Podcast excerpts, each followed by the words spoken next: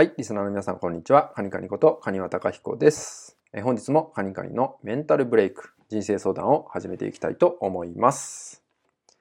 えー、気づけばですね、えー、あっという間に、えー、1ヶ月間、音声のね、配信を続けていました。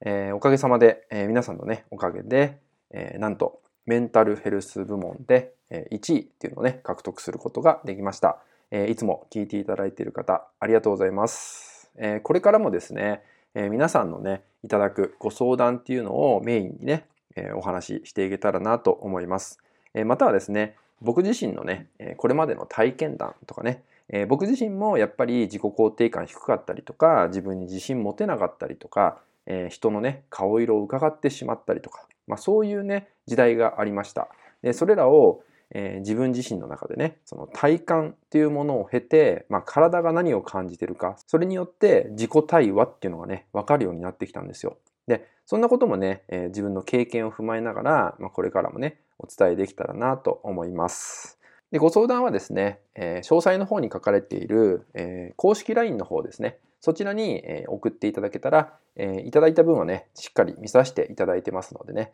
でその内容をですね、取り上げさせていただいて、こちらでね、ご回答をしていくってことをね、やっていますのでね、えー、ぜひね、遠慮せずに何かね、聞きたいことだったりとかね、もちろんね、メンタル面のことでもいいですし、えー、体のことでも、えー、大丈夫です。何かね、気になること、一人に悩まずに、えー、ぜひね、ご相談いただけたら、一緒にね、解決のサポートがね、できてくると思うのでね、えそんなね、番組にね、これからもしていきたいと思いますので、えどうぞこれからもよろしくお願いします。え今回はね、1ヶ月続いたってことで、ま、ちょっとね、僕なりのね、え感想っていうのもね、お伝えしたかったんで、えー、ぜひ今後ともよろしくお願いします。